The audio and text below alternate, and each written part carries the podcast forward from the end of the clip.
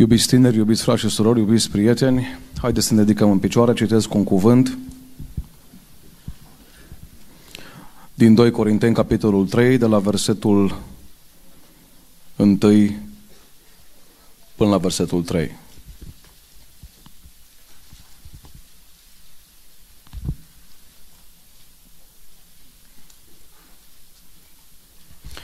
Începem noi iar să ne lăudăm singuri sau nu cumva avem trebuință ca unii de epistole de laudă către voi sau de la voi?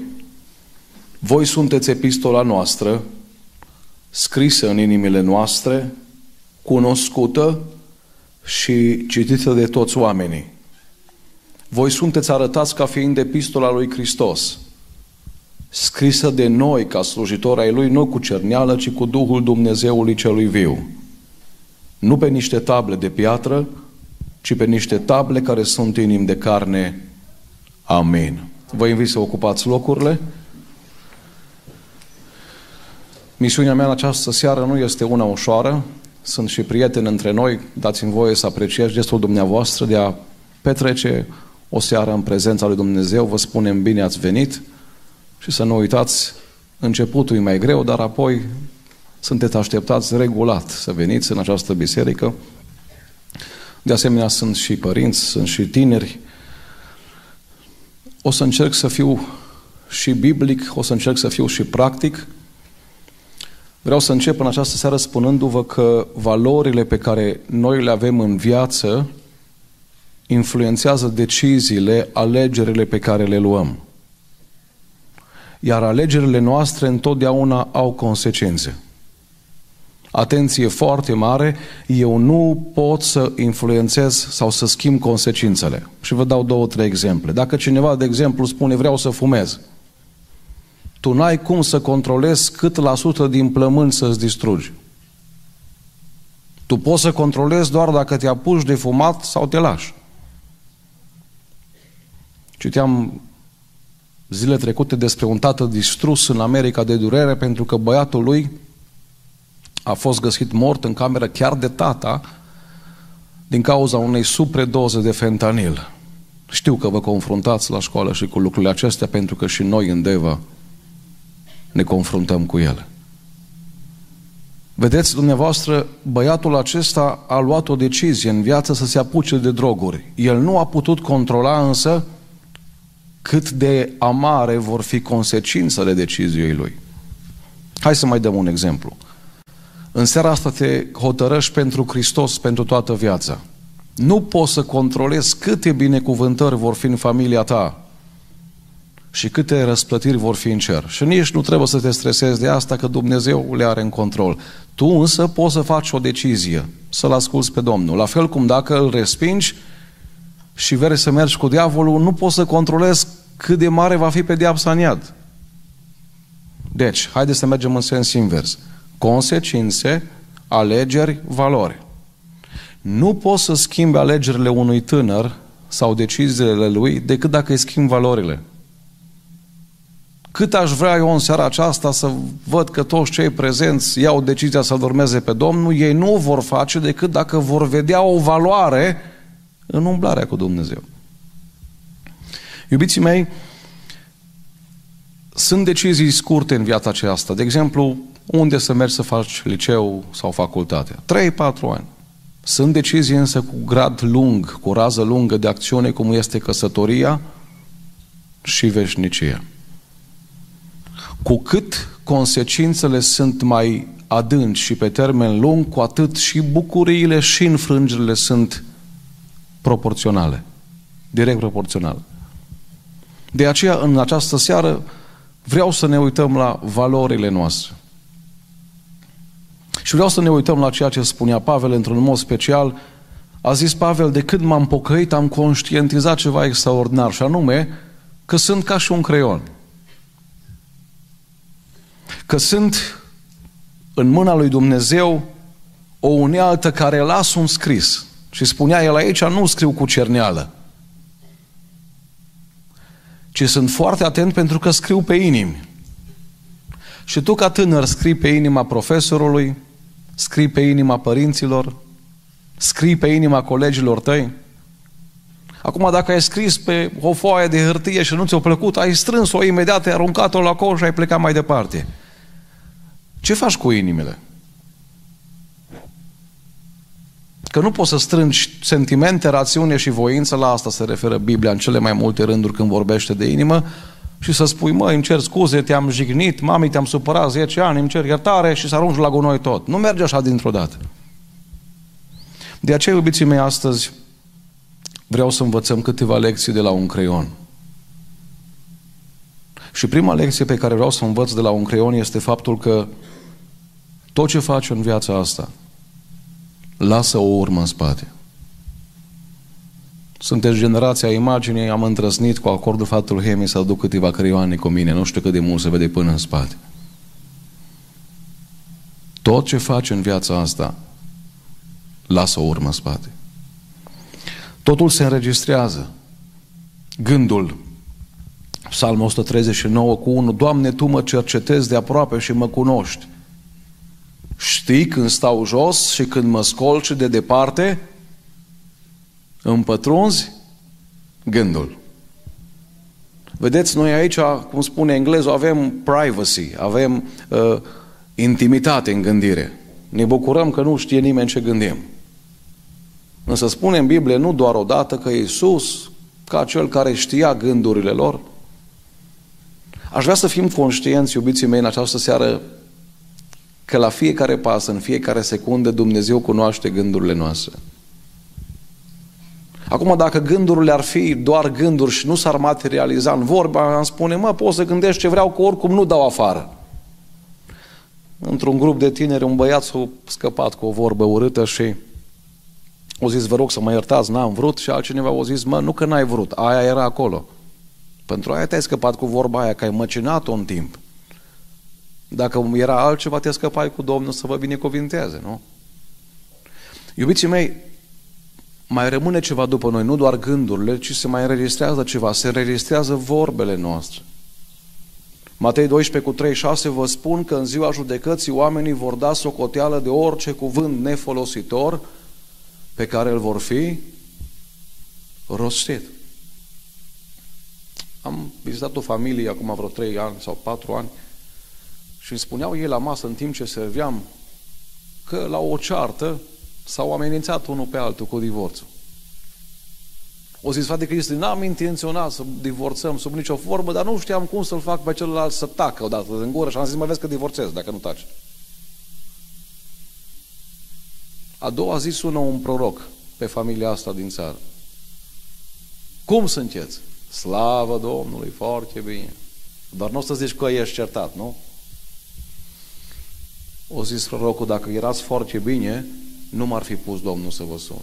Să nu mai pronunțați cuvântul divorț pe care l-ați pronunțat ieri niciodată în viața voastră. De ce? Că ceea ce astăzi spui în glumă, mâine pui în practică. Doamne, ajută-ne să fim atenți la vorbele noastre. Apoi, iubiții mei, dacă am rămâne doar la vorbă, ai înțelege, nu?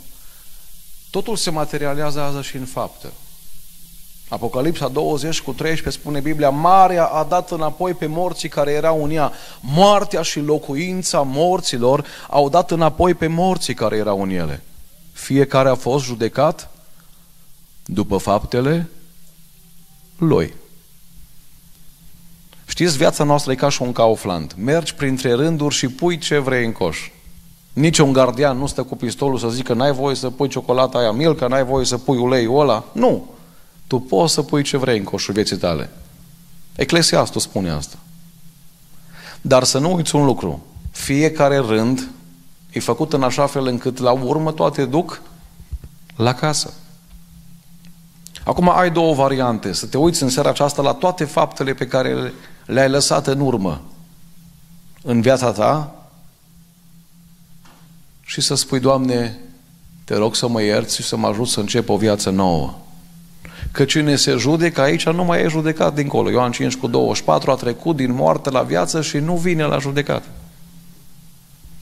De exemplu, ai furat ceva. Păi n-aștepți până vine poliția. Mergi înapoi lucrul acela și spui în veci nu mai fur. În felul ăsta nu mai ajungi la tribunal. că ți-ai rezolvat o problemă. Dacă aștepți până vine poliția, îți asumi că trebuie să aștepți și consecințele acelei decizii pe care ai luat-o. Pe un șantier în Anglia era un frate proroc. El e din Bucovina, a plecat în veșnicie în urmă cu câțiva ani. Dumnezeu i-a spus dinainte că îl va lua acasă. A mers să facă niște bani, a muncit acolo pe șantier și era un băiat din ăsta tare, tare miștocar, așa, zeflemitor. Și la un moment dat îi spune prorocul, auzi, lasă-o mai încet cu glumele și cu aerul ăsta de superioritate, ca azi dimineață nu te-ai pus lângă pat pe genunchi să te rogi. Altul lângă el începe, ha, ha, ha, te-o prins, te-o prins. Să uită prorocul la el, nici tu nu te-ai rugat azi dimineață, lasă-o și tu mai încet. Așa a tăcut. Vreau să vă întreb, știe Dumnezeu faptele noastre? Știe. Că nu ne spune în fiecare secundă, vezi că cu binoclu pe tine, asta e cu totul altceva. Iubiții mei, întrebarea care o am astăzi pentru fiecare din voi este în a cui mână este creionul vieții tale? 30 și ceva de ani Pavel o crezut că este în mâna Domnului în primii 30 și ceva de ani de viață, dar nu era în mâna Domnului, că îi prigonea pe alții, îi băga la închisoare pe alții. În a doua parte a vieții el spune, acum într-adevăr sunt în mâna Domnului și sunt foarte atent la ceea ce lasă în urma mea. Și în 2 Timotei 4 el spune, m-am luptat lupta cea bună, am păzit credința, de acum mă așteaptă cu nuna. Gândește-te în această seară, nu ai vrea, dacă ești în mâna celui rău, să-ți schimbi stăpânul? Obișnuie să spun un lucru, fiecare lucru din viața asta e neutru. Uitați, creionul ăsta e neutru, el nu poate fi nici sfânt, nici păcătos, el e neutru. Însă mâna care îl folosește, îl va folosi ori pentru o cauză sfântă, ori pentru o cauză păcătoasă. Astăzi tu poți să decizi, nu mai vreau să fiu în mâna diavolului, vreau să mă folosească Dumnezeu. Și la fel când ești în mâna diavolului, oamenii recunosc prin comportamentul tău că ceea ce faci se vede. Dar și când ești în mâna Domnului, oamenii recunosc. Și își amintesc de scrisul vieții tale și de vorbele și de gândurile și de faptele pe care le-ai făcut. Doi. Ce mai învăț de la un creion? Învăț că e foarte ușor, nu știu dacă se vede până în spate, e foarte ușor să arăți bine când nu faci nimic. Uitați-vă ce frumos arată creionul ăsta. Brand new, cum se spune în engleză. No notes. Mă, dar ce bine arată. Și te uiți așa cu, cu jind la el. Da, arată bine, numai că nu-i folosit la nimic. Iubiții mei, ă, ce vreau să spun asta? Sunteți foarte mulți tineri aici. Nu e suficient să fiți botezați cu Duhul Sfânt. M-am bucurat să aud că ați primit Duhul Sfânt săptămâna trecută. Foarte mulți dintre voi. Nu e suficient să faci botezul în apă. Stai lângă Dumnezeu să vezi, Doamne, ce plan ai pentru viața mea? Doamne, ce vrei de la mine? Pentru că fiecare dintre noi avem daruri. Unii avem daruri native, de exemplu, darul de a cânta nu-l primești la botezul cu Duhul Sfânt. Cu el te naști. Dar din nou, a cânta e ceva neutru.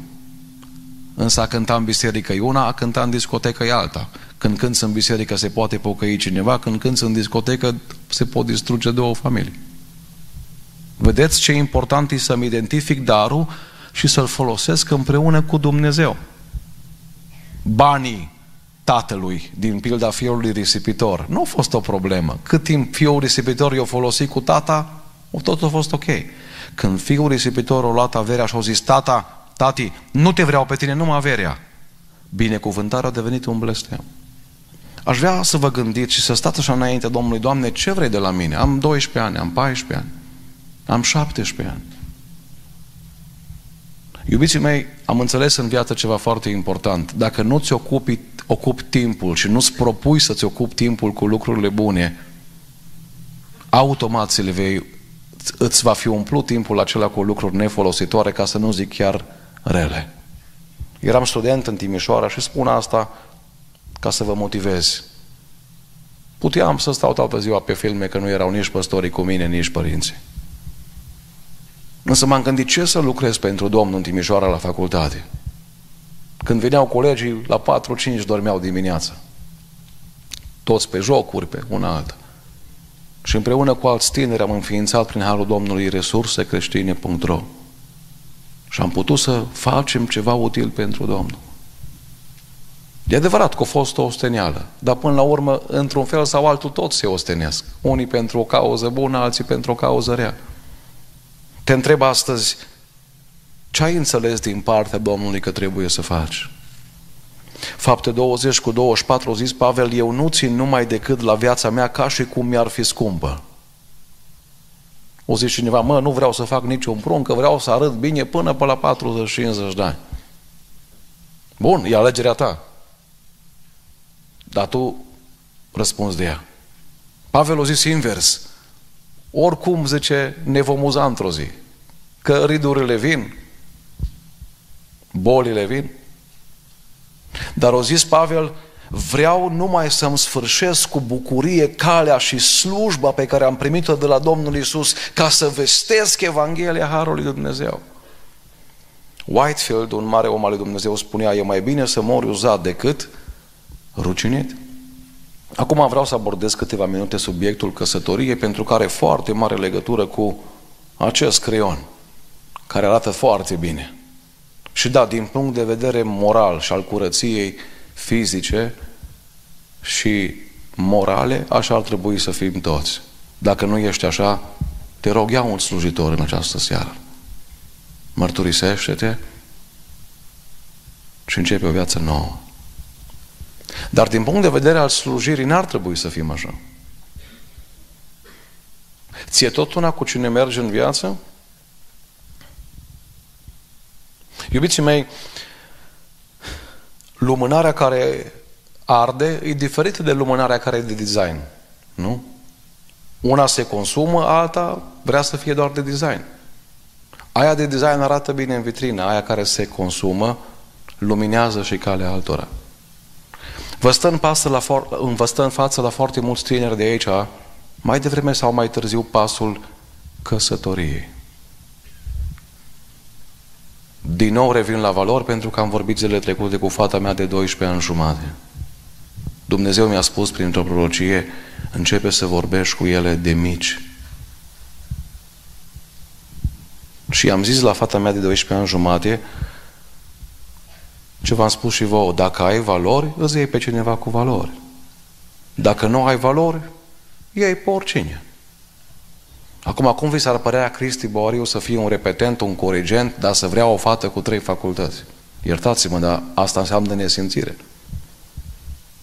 Îmi scria un băiat, zilele trecute, frate Cristi, m-am botezat, recunosc că nu m-am amudat. Și apoi am mers în lume și am trăit cu multe. Și acum zice, m-am pocăit, așa o zis el, și am văzut o fată în biserică, am abordat-o, ea s-o păstra curată, Frate Cristi, singurul scop pentru care scriu e să-mi spui cum aș putea să o cuceresc pe asta. Că ea zice, nu vrea nici cum. Voi zâmbiți, da, astfel de cazuri se întâmplă. Și am zis, dacă vrei să mă ascult, să spun cum poți să o cucerești. Trei ani de zile de acum înainte, să nu vorbești cu nicio fată, ci numai să ceri iertare Domnului și să dovedești în ăștia trei ani că într-adevăr te-ai schimbat. Că una e să vă zic că Cristi Boariu a mințit ieri sau să vă zic, am, să vă zic am mințit acum 18 ani înainte să fac botezul. E cam diferență, nu? Știți ce m-a răspuns? Da, nici vorbă, zice. Eu, eu, dar eu nu vreau să stau așa, zice. Eu vreau să vorbesc cu fata asta. Iubiții mei, unde vreau să ajung astăzi? Dacă te păstrezi curată, poți să ai pretenția la un băiat curat. Dacă nu te păstrezi curată, cum vei sta în fața unui băiat care s-a păstrat curat? Și înlocuiți cuvântul ăsta curat cu fiecare domeniu din viața voastră. Vedeți dumneavoastră, 97% dintre tineri nu au o listă cu calitățile pe care și le doresc de la viitorul partener. Nu au o listă.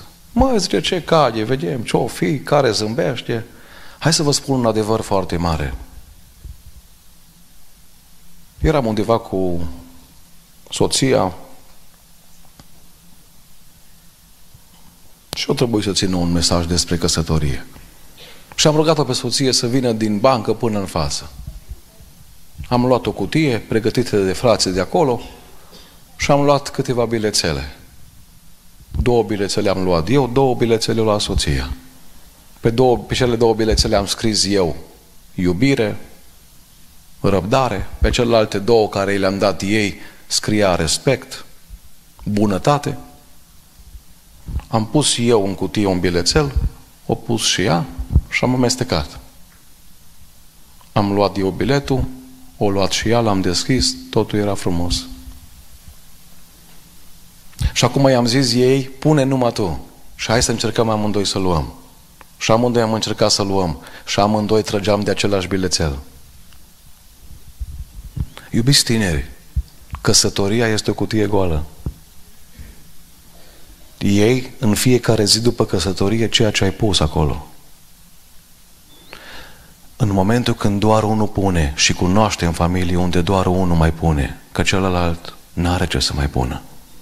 Apar frustrările, iritările, necazurile, falimentele. Și nu mai ai ce să faci. Pentru că există o vorbă, alege pe cine să iubești și apoi iubește pe cine ai ales. Unde vreau să ajung cu voi? Că unii poate nu aveți vârsta căsătoriei astăzi. Încearcă de mic să te implici cât mai mult în relația cu Dumnezeu, ca în viața ta să vină valorile Lui. Și în momentul când trebuie să te căsătorești, să ai ce să pui în cutie în fiecare dimineață. O să zici, dar frate Crist, dar nu-i corect să mă întrebe ce am făcut în ultimii cinci ani. De ce să se uite în cazierul meu? Dar eu am o întrebare, când vă angajați, vă întreabă? Păi când îți iei o mașină, intri pe car vertical, plătești 80 și ceva de lei și te uiți să vezi câte accidente au mai avut. Și asta e vorba de o mașină pe care o schimb peste 3-4 ani. Pe soție n-am voie să o schimb nici pe soț. Biblia nu-mi dă voie la asta. Și n-am voie să mă uit în istoric? Am voie. Vă spun lucrurile astea în mod direct pentru că e mai ușor să previi decât să tratezi. Dacă trebuie, tratăm. Numai că tratamentul doare. E mai ușor să previi. Vreau să fiu practic cu voi în seara asta. Puteam să vă mitraliez cu versete biblice, dar nu ăsta e scopul astăzi. Ci vreau să vă motivez să strângem în noi valori cu care vom merge mai departe. Aveam 18 ani în clasa 12 și au zis părinții mei, este o sară de rugăciune la biserica din Micalaca. Fratele Borlovan era atunci în viață. Au zis, vino Cristi la raze, nu fugi. A venit un vas de lucru din, din Bucovina, o soră din Botoșani, paralizată de la brâu în jos. M-am bucurat că nu a fost nicio lucrare pentru mine. Și au zis părinții mei, stai că nu scap mere și dăm pace cu ea. Nu, zic, dau pace, că oricum nu cred că are nicio lucrare când dă pace. Când am dat pace cu ea, m-o ținut de mână strâns. S-a uitat la mine în ochi și foarte serioasă mi-a zis, tânărule, mi-a zis Domnul să spun doar atât, dacă vei sta la izvor, îți voi da o Rebecca. Dacă vei sta la belți, te vei întâlni cu caprele. Iubiții mei, au trecut ani de atunci. Sunt 19 ani de atunci. Încă n-am uitat expresia asta. Terminam clasa 12 și trebuia să plec în Timișoara. Și în cei trei ani de Timișoara, colegii m-au chemat nu odată să mergem în discotecă, în cluburi. O zis, Cristi, noi nu mergem să facem prostii, noi nu mai jucăm un biliard de acolo în față la intrare. Că ăia fac prostii în spate, noi acolo nu ajungem. Și când mă chemau, îmi suna invitația aia în minte, îmi suna avertismentul ăla în minte ca să refuz invitația. Am luat o decizie în, în anul întâi de facultate, ca următorii trei ani în fiecare marți, să pun o zi de post deoparte pentru viitoarea mea soție. Că dacă vă veți uita în Biblie, Rebecca a fost găsită de Eleazar la fântână, dar când vine să se întâlnească cu Isaac și Isaac vine de la la Hairoi, tot de la o fântână. Nu a fost simplu, aproape în fiecare marți să merg seara la rugăciune. Mergeam la o biserică câteodată foarte micuță, nu știu dacă erau 20 de bătrâni și vreo 5 tineri. Și diavolul îmi răsuna în minte, crezi că merită? Păi uite-te la alt, alții. E la patra, cincea fată cu care vorbește și tu faci pe Sfântul. Mi se întâmpla când meream să mai știi și treacă unul cu șawarma pe lângă mine sau cu pizza. Și eu în post, pe la șase, duce și te roagă. Iubiții mei, nu știam atunci dacă merită. Însă după trei ani de zile, Dumnezeu așa a lucrat că mi-a scos o cale pe actuala soție.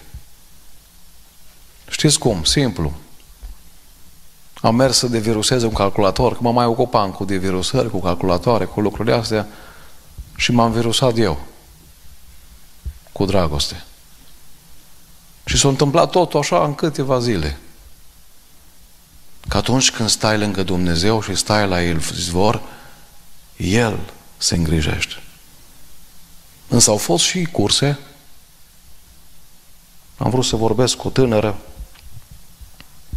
am vorbit de câteva ori la telefon și o strigat Duhul Sfânt pentru o soră care încă e în viață. Dacă vei vorbi cu persoana asta, ea va lua tot ce am pus bun în tine. Știe Dumnezeu viitorul? Îmi spunea soția, după ce ne-am căsătorit,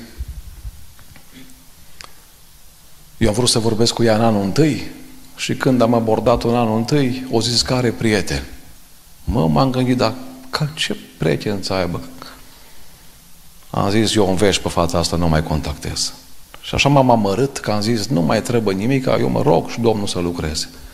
Am întrebat după căsătorie, pe cine a avut prieten? Și au zis, pe Domnul Iisus. Mă, dar dacă îmi spuneai atunci, păi zice, nu ți-am spus că dacă îți spuneam, nu scăpam de tine.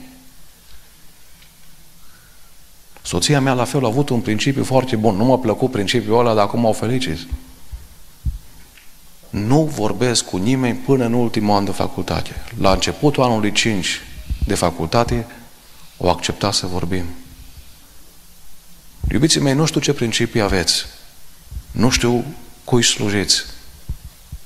Dar Pavel a zis, voi sunteți epistola noastră scrisă în inimile noastre, cunoscută și citită de toți oamenii. Uită-te, dacă te-ai uzat pentru lucrarea lui Dumnezeu, dacă ai fost un tânăr care ai fost la cântare, la repetiție, la săpat grădina unei văduve, dacă ai fost un tânăr care, sau o tânără, că spunea Domnul sore Vetuței Haniș în anii 80 și ceva, la ora două noaptea, printr-un vas de lucru, printr-o prorocie, printr-o prorocie acestui vas de lucru, o zis, la unele familii am dat mulți copii, la alții puțini și la alții deloc. Și au zis Domnul, în special pentru tinerii biserici am pregătit loc unde să lucreze. Am prorocia scrisă așa acum.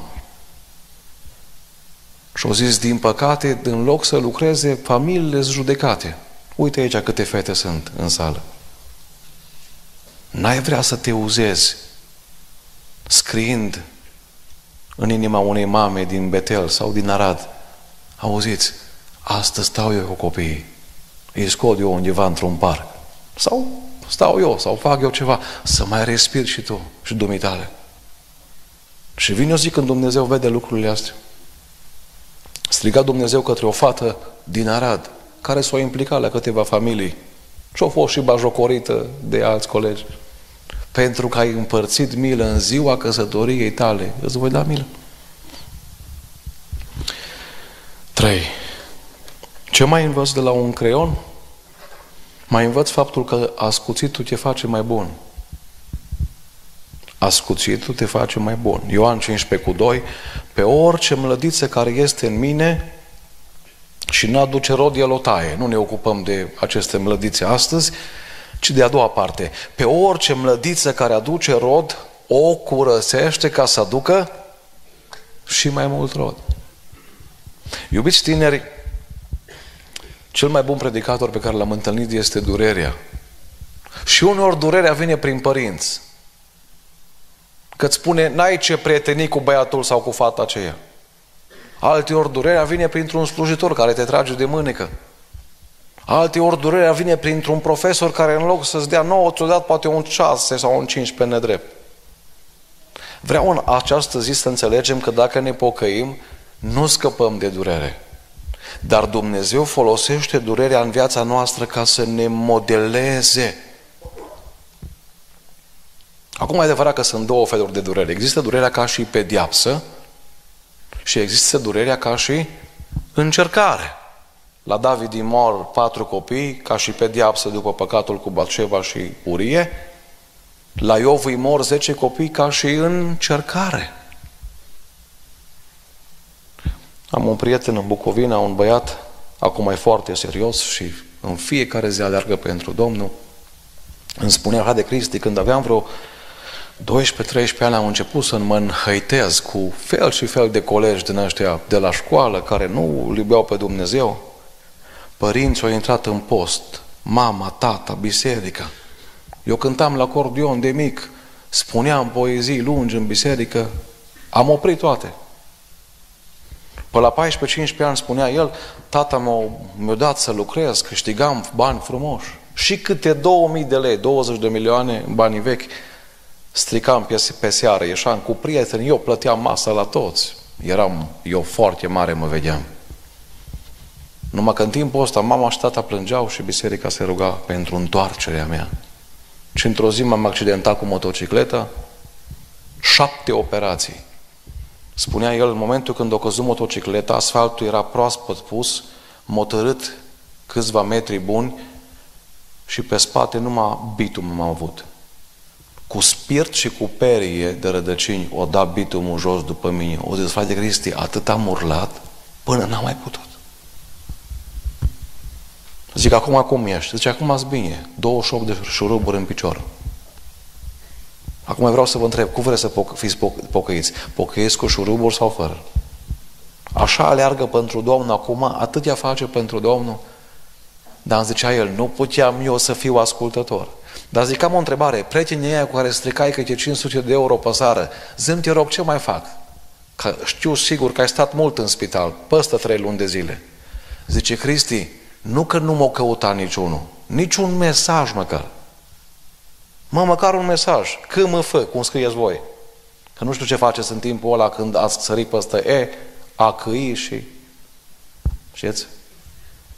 Dacă citești din Biblie, în timpul ăla, mă, economisești câteva minute, poate, dacă scrie așa. O zis, un mesaj nu m dat. Dar au zis, așa m-a umilit Domnul că în timp ce eram în spital veneau frați din biserică și alți tineri pocăiți și ei m-au vizitat. Ăia pe care n-am dat doi bani. Vedeți, în sensul ăsta, ascuțitul nu a fost încercare, a fost o pediapsă. Dar prin pediapsa aia Dumnezeu l-a trezit pe băiatul acesta. Iubiți tineri, nu știu cum să fac, să stric, să vă rog, să vă implor. Nu vă jucați cu Dumnezeu.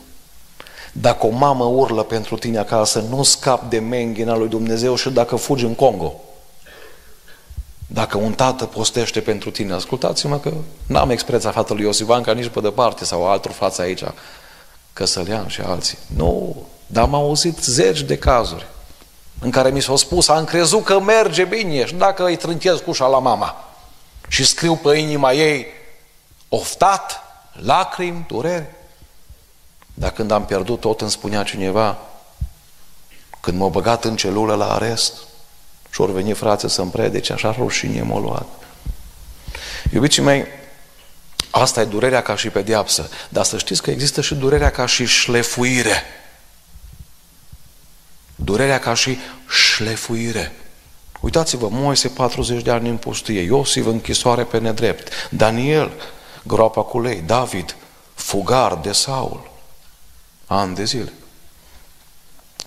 Dumnezeu ne pregătește pentru o lucrare de a fi mamă, de exemplu. Păi trebuie să te pregătească Domnul, nu? De a fi slujitor.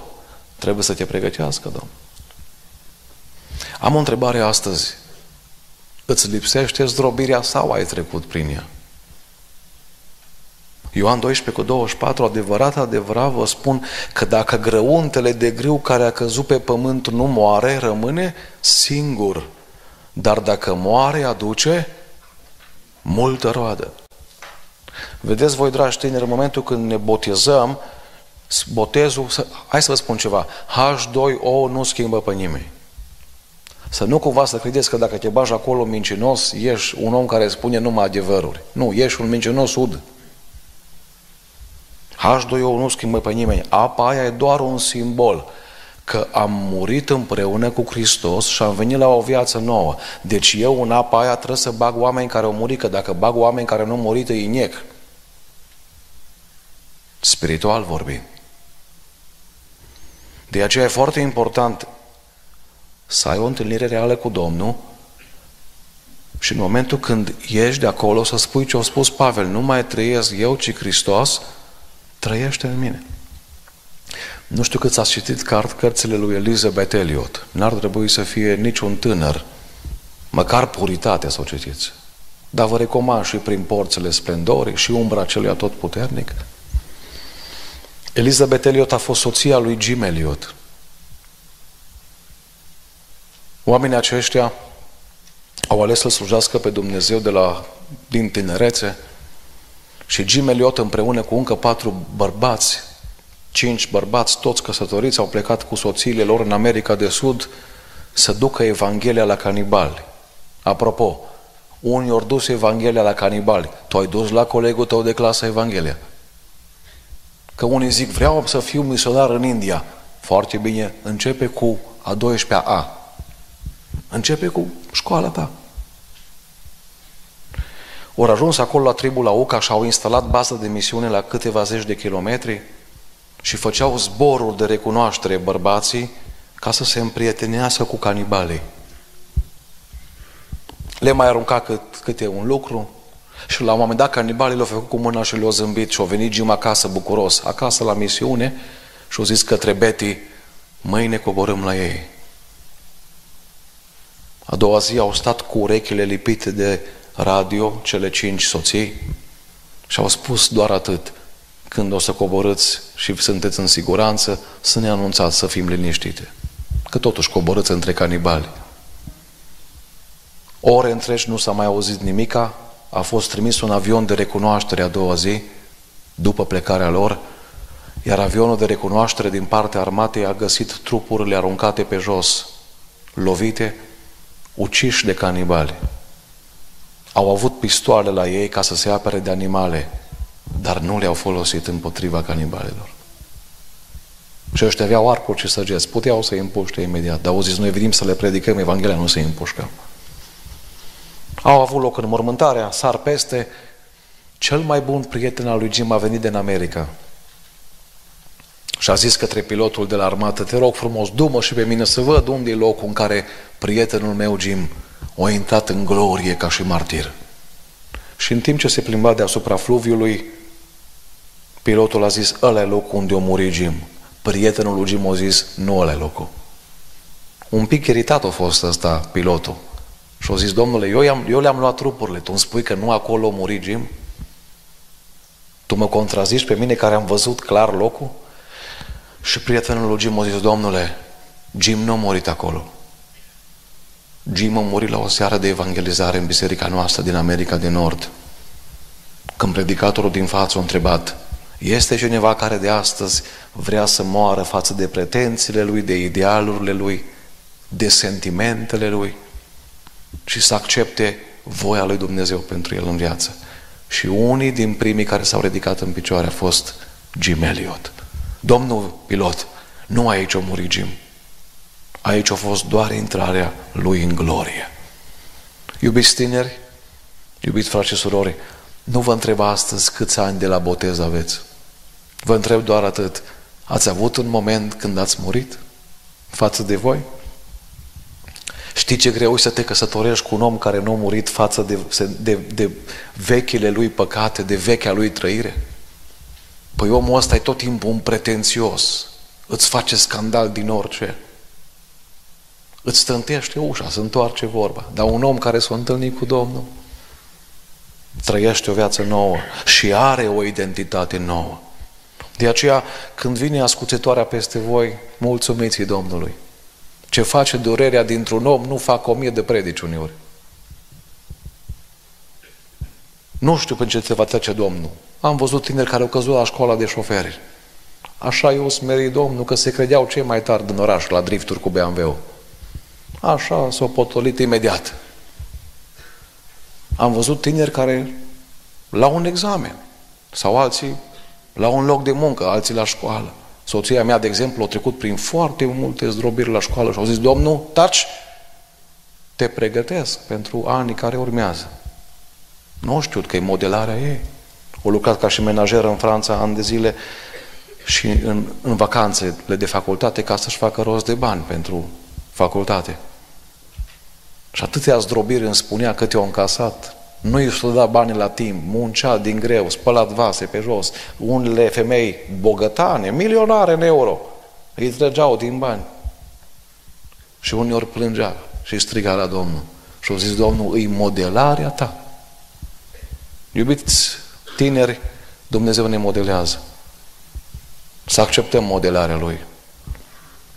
Patru, ce mai învăț de la un creion? Mai învăț ceva foarte important și anume că întotdeauna interiorul e mai important ca și exteriorul. Uitați, am aici creionul ăsta în mână, de aur să fie pe afară. Dacă nu scrie, ce faci cu el?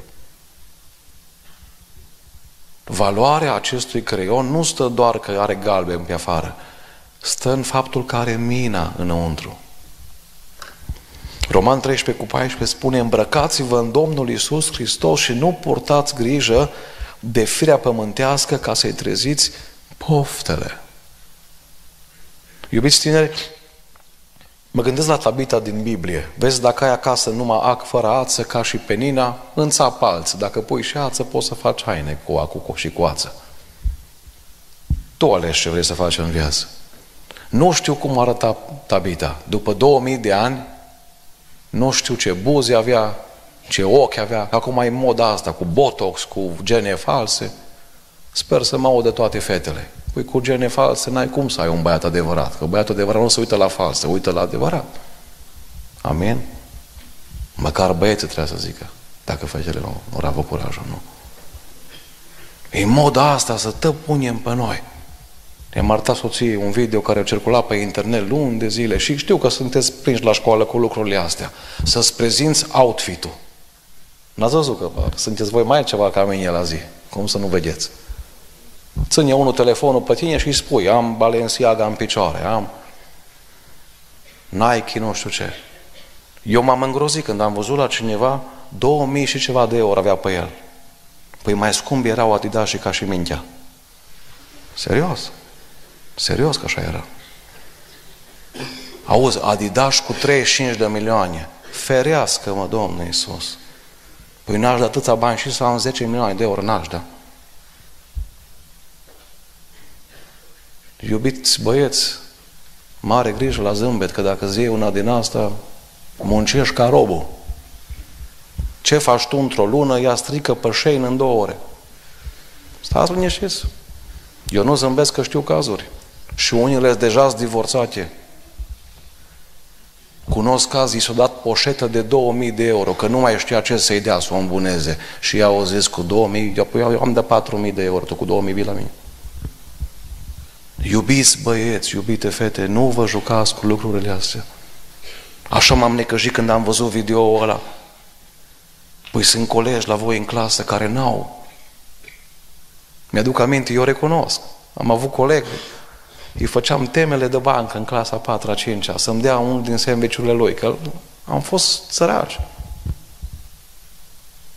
Și în pauză îi făceam temele lui să-mi dea sandvișul lui. Dar acum, când avem de toate, îmi dau seama că n-am fost săraci. Că l-aveam pe Domnul. Cei mai săraci oameni sunt care numai bani au, altceva n-au. Și cei mai bogați oameni sunt care au lacrimi la rugăciune.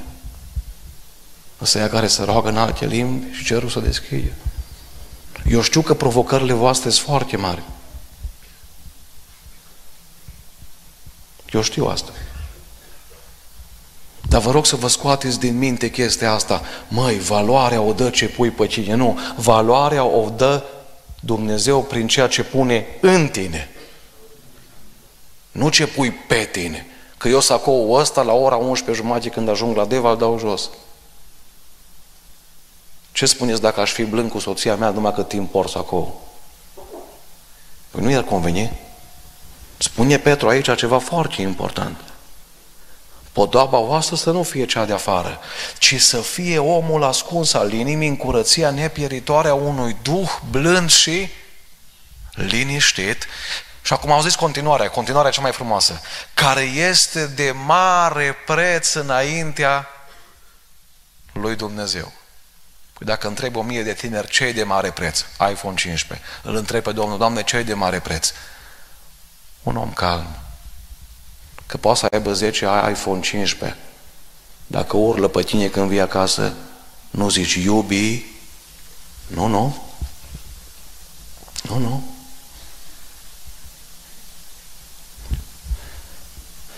Hai să vă mai spun ceva. Produsele ieftine au cea mai mare nevoie de împodobire. Ale ieftine, că altfel nu le ia nimeni. Îmi arăta soția astăzi, a apărut un video despre o femeie foarte cunoscută în România, nu vă spun numele. Și au zis, Cristi, uite-te cum arată fără machiaje. M-am îngrozit. Îți venea să fuși cu 120 la oră. I-am zis, dragă, cred că s-o sătura și ea de atâta machiaj și au zis, bă, nu mai stau atâtea ore în fața oglinzii, că nu mai are rost. Vreau să vă spun la toate fetele de aici, așa cum v-a făcut Domnul, sunteți foarte frumoase. Și vreau să le spun la toți băieții, aveți grijă pe cine vă luați. Am trecut într-un mall recent că o trebuie să-mi iau ceva, eram în afara țării, o grămadă de doamne stăteau pe scaun și încă vreo zece pileau la unghii la ele și ojă. Vă spun înaintea Domnului cu Biblia în mână, am plâns și am zis, Doamne, îți mulțumesc că soția mea e acasă cu copii și noi pe un scaun din asta. Zic, Doamne, n-am meritat, dar îți mulțumesc. Că nu trebuie să scot bani de solar în fiecare lună, că nu trebuie să scot bani de ojă, de rujuri, de botox. Iubite fete, ceea ce a pus Dumnezeu în voi, aia vă dă valoare, nu ceea ce pune lumea. Că și eu cunosc star de la Hollywood, șapte divorțuri. Da, e adevărat că zâmbește în fața camerelor, că îi se dă 30.000 de euro contract. Numai că atunci când se închide camera nu mai zâmbește. Să nu vă lase Domnul pe nimeni să treceți printr-un divorț în viața asta. De aceea nu vă uitați la ce mașină conduce băiatul și nu vă uitați băieți la fete doar la ce au pus pe ele. Că viața trece. Și fratele Nicolae Ciorâc a zis un lucru care tare mi-a plăcut. Când frumusețea trece, tot ceea ce rămâne e caracterul. Nu am cuvinte să vă spun ce mare are îi să ai o soție cu care să trăiești în pace. Nu am cuvinte. Dacă mi-ați dat 100 de milioane de euro și o femeie certăreață, aș prefera să-mi dați 0 lei și o soție cu pace. Iubiții mei, așa ne-o creat Dumnezeu că banii nu pot compensa ceea ce lipsește sufletului. Ăștia sunt materiali, vin și pleacă. În fiecare zi îmi primesc mesaje. N-am cum să răspund la ele. Îi trebuie la păstorul lor pe cei mai mulți. Domnul pastor m-a lăsat cu doi prunci și a plecat. Păi dacă nu-i frică de Dumnezeu, nu o să rămână. Fetelor, vă rog să fiți foarte atente. Băieții când se satură de corpul vostru, ori plecat. Ceea ce îi face să rămână, îi frica de Dumnezeu. De aceea spune băiatului, până nu juri în fața lui Dumnezeu aici și la primărie nu semnezi, nu pune mâna pe mine. Spune asta. Și dacă se supără, mulțumește Domnului că pleacă. Că mai bine pleacă acum decât după ce te lăsa cu cinci prunci, sau cu șase, sau cu doi. Iubiții mei, asta învăț de la un creion astăzi, asta învăț de la Pavel. Să pun preț pe interior. să pun preț pe ceea ce nu se vede. Că vine o criză și ne pierdem locurile de muncă și poți să pierzi mașina aia pe care ai dat nu știu câte mii de euro. Dar o zis Pavel, toată viața ducem cu noi caracterul. Și acum eu vă întreb, n-ar trebui să punem preț pe ceea ce ducem cu noi? Iubiți băieți, valoarea nu stă în mușchi, ci în minte. Că am văzut și eu repetenți cu biceps. Am văzut și eu destui. Nu mai ai valoarea. Aici în Arad cunosc mușchetar din ăștia. Trag la sală, dar număr pe jos două stații, iau taxiul. Păi să nu se străge. Cheamă-i la încărcat tirul cu haine pentru vaslui să vezi dacă vin. Nu vin. Nu vin. Dar când e vorba de afișat, afișat în mol cu, cu tricou mulat, să vadă toate, Iubiți băieți, iubite fete, amintiți-vă de Absalom, fără defect fizic. Biblia spune că din cap până în picioare n-avea niciun defect. Păi dacă avea ăsta Instagram, cred că un milion de followers avea. De care 900 de mii numai fete. Care arăta bine pe afară. Hai să vă spun cum arăta pe dinăuntru. Lăsați-l pe bătrânul, zice, că el e numai cu post, cu rugăciuni, lăsați-l. Dacă aș fi eu împărat, altcum ar fi. Ce bine că nu ești tu Absalom. Trebuia să te careva. Un băiat care își vorbește de rău părinții, care îi trântește ușa la mama, va face și cu tine la fel într-o zi care experiență. Uită-te ca fată cum vorbește băiatul cu mama înainte să spui da, sunt de acord să vorbim pentru căsătorie. Uită-te ca băiat cum vorbește fata cu tata. Așa o să facă și cu tine are experiență. Absalom, la analize, era perfect. Păr, două kilograme pe an. Păr mult, minte puțină. Asta avea Absalom. Era bine pe afară, numai că nu într avea cancer. Că un băiat care nu știe ce înseamnă teama de Dumnezeu, respectul față de tata, de mama, de părinți, Iubiții mei, uitați-vă să vedeți, întotdeauna mândria dă pe afară. Nu se poate el să fie mândru să nu se vadă. Când o zis că tata, dacă aș fi eu în locul lui, trebuie să fugi de el. Și hai să ne apropiem și de ultimul punct. Știți ce mai învăț de la un creion? Și acum îl caut pe ăla mic, am adus aici un creion mic cu mine. Mai învăț ceva mai devreme sau mai târziu, mina să termină. Cât ai fi de bogat, cât ai fi de cunoscut, ce ai avea, câte diplome poți să ai. Vine ziua când trebuie să plecăm de aici.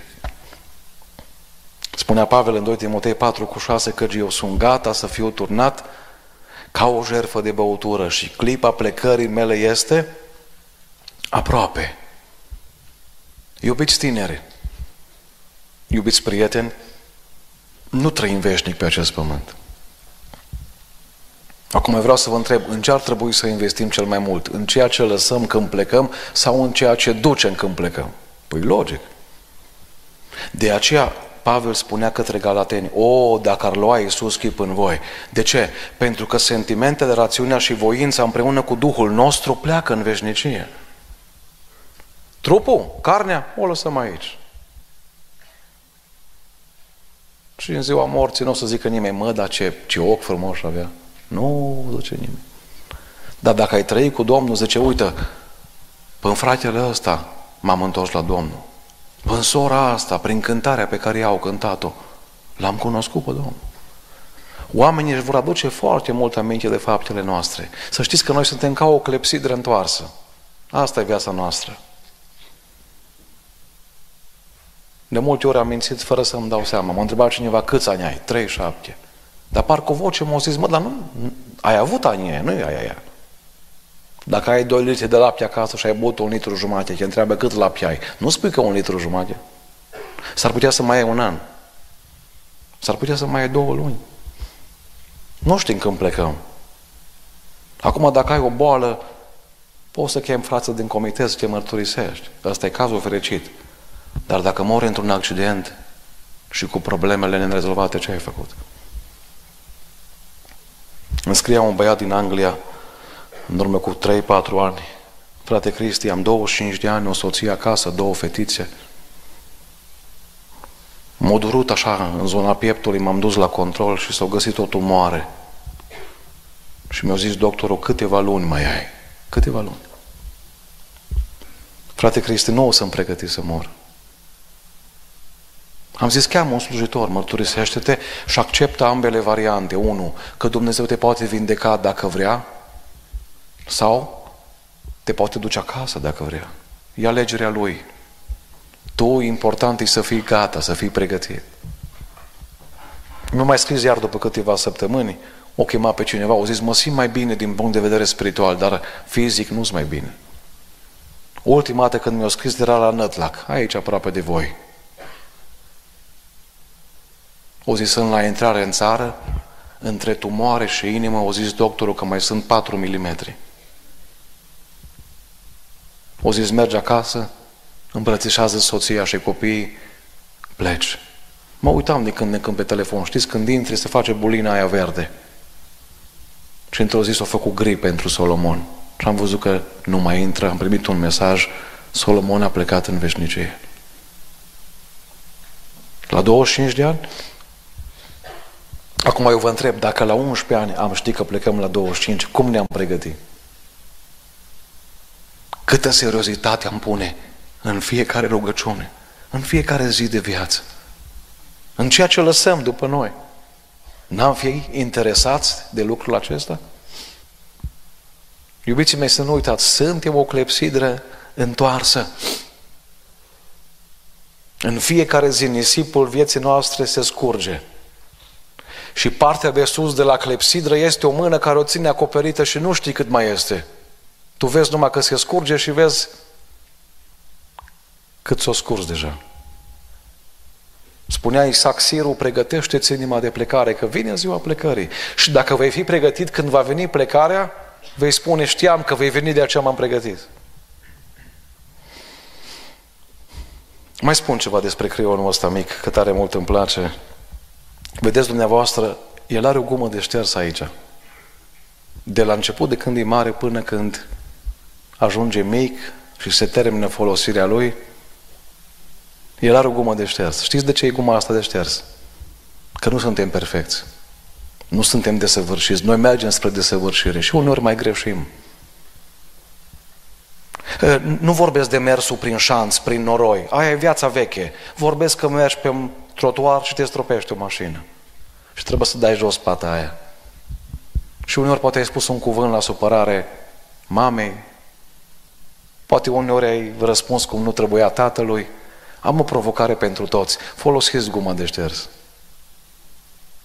Un cuvânt ca și iartă-mă, îmi pare rău, face minuni. Dar spunea cineva, dacă toți ai cerut iertare, schimbă-ți atitudinea. Mă aștept să te schimbi, nu doar să-ți cer iertare. Folosiți guma de șterți în relația voastră cu Dumnezeu. Nu lăsați să se adune multe pete până ce îmi rezolv problema. O familie după șapte ani de căsătorie a avut un accident de muncă, fratele. Grav accident. Și au stat înaintea Domnului, soții au plâns la un pas de moarte, a fost fratele. Și au strigat Duhul Domnului, șapte ani am așteptat să vă mărturisiți ce ați făcut înainte de nuntă. Că ați spus la păstori că sunteți curați ca să vă facă nunta în biserică. Am așteptat șapte ani. Parafrazez eu, să folosiți guma de șters. Ne-am rugat pentru un copil cu alți frați și am sărit să-i facem ungerea și o striga prorocul, opriți-vă! Că nu e încercarea aici, e pedeapsă.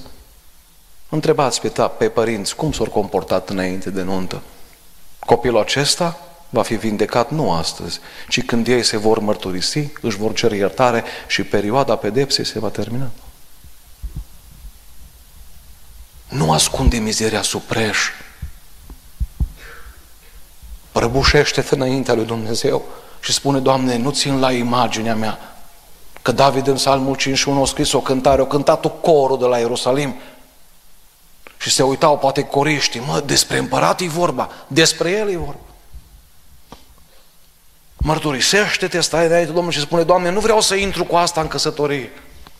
Că îmi distrug și soția și copiii. Nu vreau să intru cu pornografia mai departe.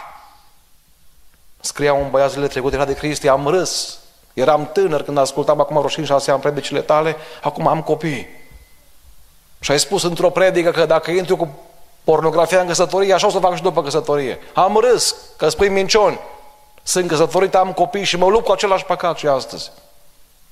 Și îmi distrug familia cu mâna mea. Ce să fac? Folosește guma de șters.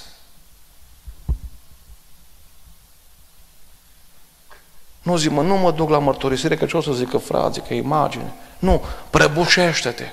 Cine își mărturisește păcatele și se lasă de ele, capătă îndurare.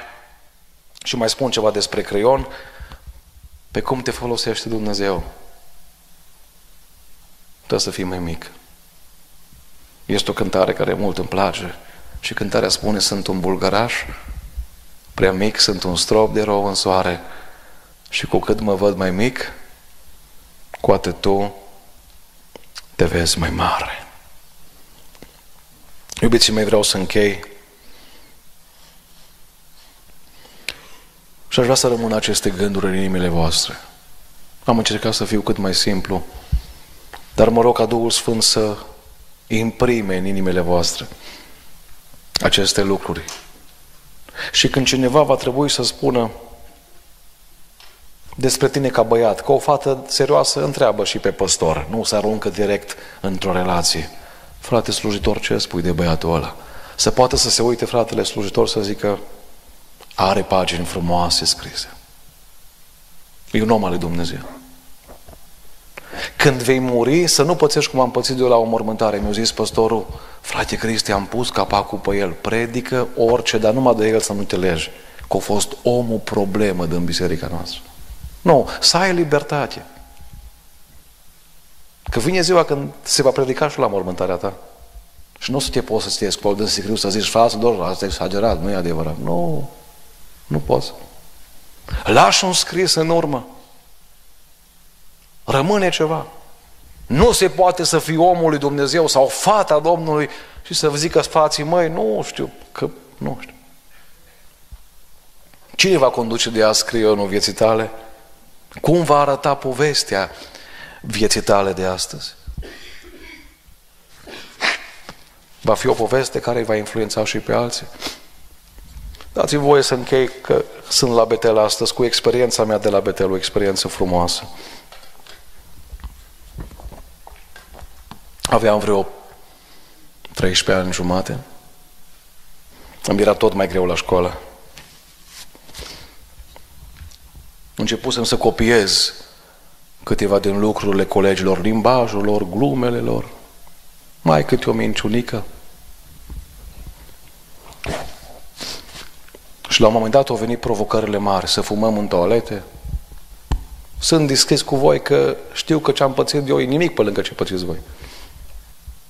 Vineau cu reviste imorale la școală, ne provocau, era tot mai greu să rezistăm. Și am început să mă gândesc bine la viitorul meu. Știam că dacă ajung să fac lucrurile alea mai murdare, greu mă voi ridica. Și am fost într-o seară la o evangelizare aici, la o biserică din Arad. Eram pe ultimul rând la balcon. S-a făcut chemare în față. Nu știu cum am ajuns, că n-am văzut nici drumul de plâns. Dar m-am prăbușit cu sinceritate și am zis, Doamne, am păcate. Am lucruri care nu sunt bune. N-aș vrea să mă adâncesc în ele mai mult și apoi să treacă ani, ci aș vrea să recunosc cine sunt. Și am simțit în seara aia că Domnul m-a iertat. După câteva luni și-a făcut stăruință la o altă biserică din Arad. 14 ani aveam deja, m-am dus acolo în față. O zis păstorul, câți ani ai? 14. Jos, zice de pe scenă. M-am dus așa necăjit acasă.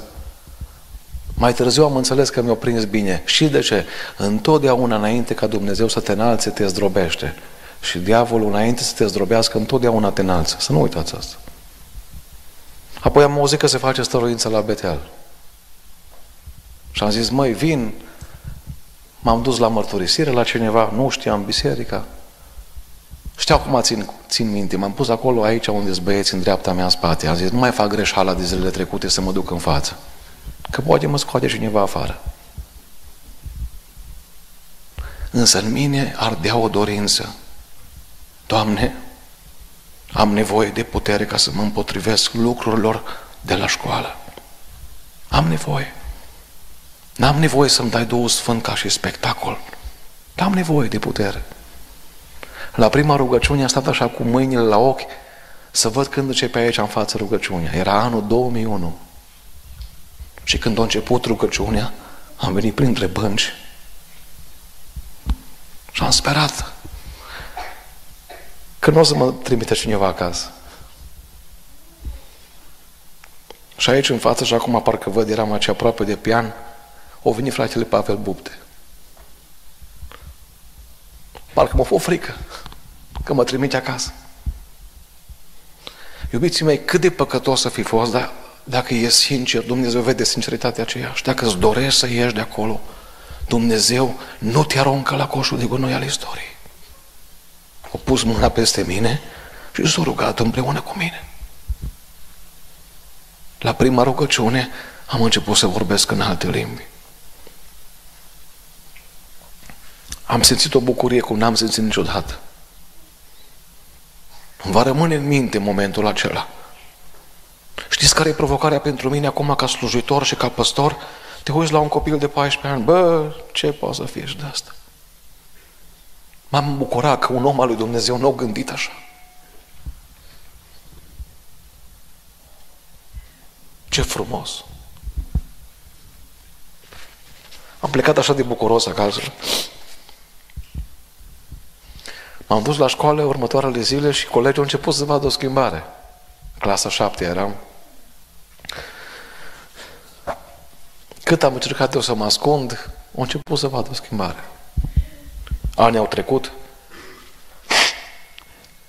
și au venit clasa 12.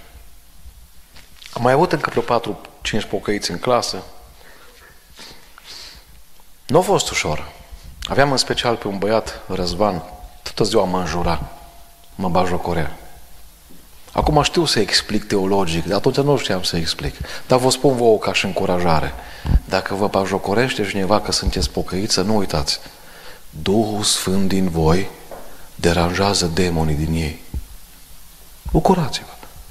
Și nu răspundeți cu aceeași monedă. S-a făcut caietul ăla în clasa 12. S-a făcut caietul ăla în clasa 12, dacă țineți minte, cu... Îl aveți și voi, nu mai știu cum se numește, cu poze și cu scris. Răzvan și atunci am mai dat una. Nu o scris cu drag Răzvan, ci o scris altcumva. M-am necăjit așa, ce să faci?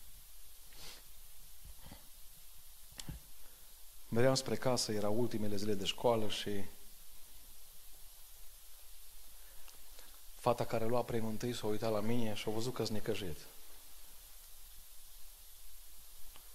Și a zis așa că e supărat. Și eu n-am vrut să recunosc. Am zis, măi, un pic așa nu, nu prea bine. Și au zis, știu de ce e supărat, că e premiul 2. Și ăsta era motivul, că am vrut să le fac. O bucurie la părinți. Cu tras din greu pentru noi. Și așa parcă mi-era ciudă că și-o dat seama că s-a supărat din cauza asta. Dar mi-au zis niște cuvinte care n-am să le uit. O zis, Cristi, tu ești pe locul 2 în ochii noștri, eu sunt pe locul 1 în ochii școlii. Dar o zis, știi ce am văzut la tine? Dintre a șapte au s-a întâmplat ceva în viața ta. Eu niciodată nu le-am spus că am primit Duhul Sfânt, că nu știam cum să le explic. O zis, te-am urmărit până între a șaptea, erai aproape ca și noi. Dintre a șaptea ceva s-a întâmplat. O să vreau să spun ceva. Eu am premiul întâi, dar nu am credința care o ai tu. Nu fi necăjit, Hristos zis. Că tu, în viață, îl ai pe Dumnezeu. Eu n-am nimic. M-au mișcat cuvintele alea și parcă m-au dat un pic de curaj. Iar diriginta mi-a scris pe prima pagină din acel caiet un lucru care se întâmplă astăzi, în seara asta la Betel. Vă spun asta ca să vă motivez să se întâmple la fel și în viața voastră. Sunt sigură că peste ani, valorile după care te ghidezi în viață vor rămâne aceleași. Convinge și pe alții că merită. Nu știu dacă am reușit într-o oră să vă conving. Dar știu că între noi aici ai Duhul Sfânt prezent. Și mă rog ca El să vă convingă. Și dacă sunteți la Iuliu Maniu, la, Dra, la Ghiba Birta, la Slavici, oriunde sunteți, dacă ați primit niște valori, păstrați-le, ele vor crește în voi și vor face din voi viitori oameni al lui Dumnezeu.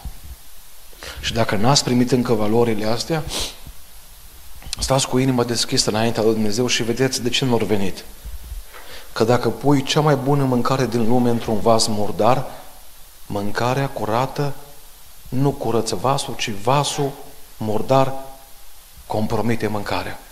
De aceea spune, Doamne, înainte să-și cer să pui valorile tale în mine, poate un dar, poate o chemare, poate un dus sfânt, poate o haină albă. Te chem, Doamne, astăzi, mai întâi ajută-mă să-mi curăț vasul. Și apoi când va trebui să dau și la alții, să servească alții, nu să zică, măi, decât pocăit ca și el. Nu, să zică, ajută-mă, Doamne, să trăiesc așa. Vreți asta? Hai să ne ridicăm în picioare. Mi-e dor să mă rog, mai ales că ați avut o săptămână plină de, de puterea Duhului Sfânt. Hai să ne rugăm în acest sens, apoi frații vor continua mai departe cum cred ei de cuvință. Dar haideți, după mesajul ăsta, să stăm înaintea Domnului și Dumnezeu să mai scrie nume în cartea vieții, să mai împartă haine albe și să mai schimbe vieți. Amin. Ne rugăm.